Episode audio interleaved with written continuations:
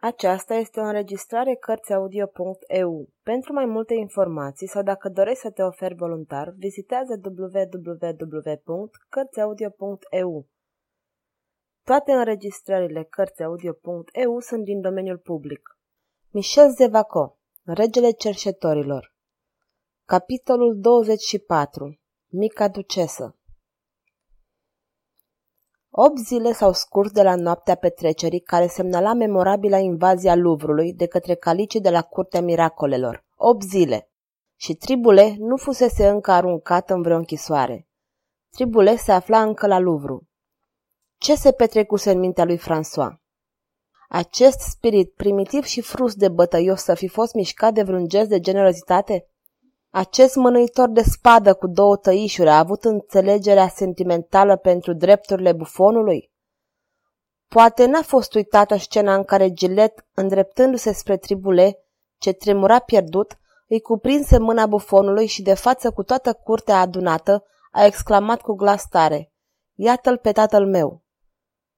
Să fie luat acest netrebdic, replicase François întâi. Gilet n-a făcut niciun gest pentru a se opune arestării celui pe care îl considera ca adevăratul său tată. A doua zi, François I dădu ordin să vină domnule Montgomery, noul său capitan al gărzilor. Domnul de Bervieux însărcina să aresteze pe propriul său fiu, vinovat de a nu fi putut opri la intrare valul de calici, preferase să se sinucidă mai degrabă decât să contribuie la pierderea copilului său. Căci un asemenea proces nu putea să se termine decât printr-o condamnare la moarte sau cel puțin printr-o detenție pe viață. Cât despre Bervio, fiul dispăruse în momentul în care s-a dat ordin să fie arestat. L-au căutat în zadar. Poate vom avea ocazia să-l regăsim pe acest tânăr care, ieșit din minți, cu inima rănită de știrea morții tatălui său, fugise frământându-și mintea cu proiecte de răzbunare. Așadar, regele îl chemă la el pe domnule Montgomery și începu prin a-i pune această întrebare. Domnule, sunteți de acum înainte capitanul gărzilor mele. Ce ați fi făcut în locul și în situația lui Bervieux? Sire, n-aș fi ezitat. Nu mai poate fi vorba de familie când regele ordonă. Aș fi arestat pe fiul meu. Regele păstră tăcerea și o cută disprețuitoare a surâsului său îl neliniști pe curtean. Domnul de Bellevue reluă François I, a procedat ca un adevărat cavaler. Curajul său, în această situație, este o trăsătură demnă de Plutarc. Sire, se bâlbâi Montgomery, aflat în alternativa de a nu-mi da ascultare sau de a-și conduce fiul la eșafod, s-a omorât. Era un suflet nobil. Montgomery, zdrobit, plecă privirea. Dar dumneavoastră, domnule, conchise regele. Sunteți și mai mărinimos. Dumneavoastră v-ați fi arestat propriul fiu. Propunerea voastră de adineauri este o adevărată însușire de capitan. Când regele ordonă, nu se mai ține seama de familie. Prea bine, domnule. Sire, făcu Montgomery care radia de plăcere. Devotamentul meu față de rege este singura mea reacțiune de a fi. Mă bizui pe acest devotament, domnule de Montgomery. Sunteți un bun soldat și sunt mulțumit de dumneavoastră. Sire, supunerea absolută este prima noastră datorie. Veți dubla numărul gărzilor la toate porțile palatului. Veți înlocui peste tot halebardierii prin archebuzieri și la prima tentativă de răzvrătire ordonați foc, foc fără cruțare. Fiți liniștiți, sire, răspunde siguranța majestății sale. Am dat ordin să fie plasate deja două tunuri în curtea cea mare și, prin poarta deschisă, populația va observa cu spaimă gurile tunurilor încărcate. Asta produce un efect deosebit.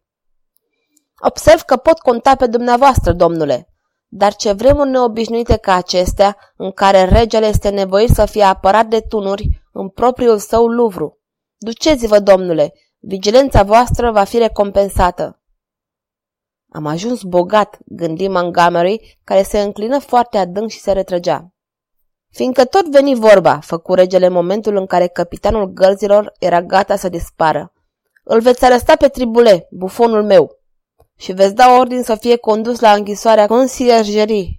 În acest moment, draperia ușii se dădu într-o parte și Gilet apăru, escortată de prima sa doamnă de onoare și de Bazinia, valetul de cameră al regelui.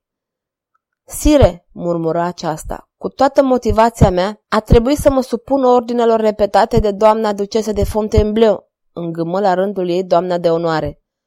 Regele, care era așezat, se ridicase cu amabilitate și se avântă dinaintea lui Gilet, tremurătoare și palidă, spunând Ducesa de Fontainebleau are dreptul să intre la rege la orice oră. Să se retragă toată lumea. Doamna de onoare, valetul de cameră și capitanul gărzilor se supuseră și se grăbiră să meargă să răspândească straniile vorbe ale lui François I, care nu au fost scutite de interpretări răutăcioase și perfide. Mica ducesă are dreptul să pătrundă la rege la orice oră din zi și din noapte, conchise cu glas tare Diane de Poitiers, care în acest moment își avea anturajul reunit în apartamentul prințului Harry, alături de prințesa Catherine de Medici. La care aceasta, cu un surâs de naivitate, ce o făcea de temut, răspunse cu haz. E la fel ca și în cazul prințului, soțul meu. Intră cine vrea, noaptea mai ales, își desăvârșește ucenia de rege. François I o cuprinse de mână pe gilet și o conduse la un jilț, etalând aceste maniere galante care nu-l părăseau niciodată de îndată ce se afla în prezența unei femei. Gilet, murmură el cu înflăcărare. Ați venit să mă întâlniți după pofta inimii voastre. Este o clipă de adâncă bucurie pentru inima mea de tată. Accentuă cuvântul tată. Și poate era sincer. Dar în glasul acesta care îi vorbea la ureche, Gilet recunoscu pe cel al răpitorului, în timp ce opunea rezistență în căsuța din Trahua. Refuză să se așeze și a avut un gest înspăimântat de ezitare. Necăjit, regele se așeză în fotoliul său obișnuit și o privi cu atenție în liniște. Sire, spuse atunci Gilet, nu fără am călcat pe inimă, am riscat acest demers.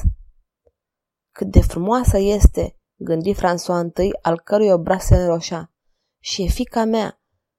Este la urma urmei. Și această idee neașteptată, fulgerătoare, că Gilet poate nu era fica sa, făcură să-i bată inima cu putere și aduse o licărire de nebunie în privirile sale. Vorbiți, Gilet, spuse cu un ton care, sigur, era mai puțin îndrăzneț decât al tinerei fecioare. Sire, am venit să vă cer iertarea tatălui meu. Regele sări în sus. Iertarea bufonului! Iertarea lui Tribule niciodată. Tot ce doriți, Gilet, în afară de asta. Sire, noaptea asta m-am temut pentru când v-am auzit dând ordin de arestare a tatălui meu. Mereu numele acesta pe buzele voastre, Gilet, observă cu asprime François I. Luați seama să nu poarte ghinion bufonului. Mă insultați, Gilet, numind astfel acest mizerabil obiect de barjocură înaintea mea. Tatăl vostru, Amintiți-vă că sunteți ducesa de Fontainebleau, fica regelui Franței.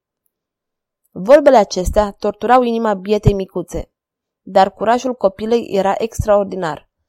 Sire, bufonul ăsta a avut milă de mine, continuă ea pe un ton de amărăciune cenușie. Nu sunt deloc fica regelui și nici nu vreau să fiu. Cel pe care îl numiți un obiect de barjocură, fără teama de a-mi zdrobi inima, îl voi numi tatăl meu atâta timp cât îmi va rămâne o singură fărâmă de viață. Așadar, ce doriți? Vorbiți! Adineaur, intrând aici, v-am auzit ordonând să fie târât la închisoarea consingerii. Sire, vă implor să revocați acest ordin barbar. Ce v-a făcut acest biet om atât de bun, atât de umil și atât de nobil în umilința sa? N-a comis altă crimă decât că m-a întâlnit într-o zi, singură, singurică, abandonată de toți, și chiar și de cei care mi-au dat viață, și că m-a adăpostit cu afecțiunea sa și că m-a întărit și că m-a salvat de cruzimea mizeriilor. Iată crima sa, sire. Și de vreme ce invocați astăzi o paternitate atâta vreme uitată, nu cumva ar trebui să țineți la Floreal pentru că m-a iubit atâta? Logica simplă și limpede a acestui înger ar fi dezarmat până și un călău, un judecător. Dar regele nu era nici judecător, nici călău. Regele simțea dezlănțuindu-se în el furtuna iubirii. Nu asculta în timp ce ea vorbea atât de gingaș, atât de modest în fermitatea ei. El cugeta cu ardoare. Oh, dacă s-ar fi putut ca Margentin să fi mințit! Dar Gilet ar putea să nu fie fică. Și deja pricepu în mod confuz că incestul îl speria mai puțin, că scăpa subtilităților de conștiință care i-ar permite să-și satisfacă pasiunea triumfătoare. Se ridică și îi cuprinse mâna tinerei fecioare. Copilă, murmură el cu o voce tulburată, nu înțelegi că detest acest bufon pentru că îl iubești? Eu, regele Franței, am ajuns să fiu gelos pe nebunul meu. Îi jinduiesc marota și zurgălăii pentru că tu le-ai privit cu gingășie, în timp ce tu îmi rezervi întreaga severitate a privirii tale. Sunt gelos, Gilet. Gelos, înțelegi tu asta? Scrâșni din dinți. Uită de sine acum, cu mintea iurea. Uita acest decor regal, aparențele de galanterie și manierele de viteaz cavaler cu care îi plăcea atât să se împăuneze. Gelos pe tribule, bombăni în timp ce Gilet, înspăimântată, încerca în zadar să scape din strânsoare. Și dacă ar fi numai aceasta, dar mai există și celălalt, celălalt, un cerșetor, un calic, un mizerabil obraznic, o ființă din mocirlă, provenit din cine știe ce împreunare, din vreo magerniță jalnică. Și pe acesta îl iubești. Și asta mă torturează. Asta face să fiarbă în venele mele o turbare năsăbuită. Ah, care sunt așadar motivele tale ca să alegi un tribulet dreptată și un Manfred drept iubit? Tu ai spus-o. Tu nu poți să fii o fică de rege. Ah, mă doare!" strigă geleta cărei încheietura mâinii se învinezise de strânsoarea regelui. Nu auzi și continuă înflăcărat, delirant. Dar te iubesc! Ce vrajă mi-ai făcut?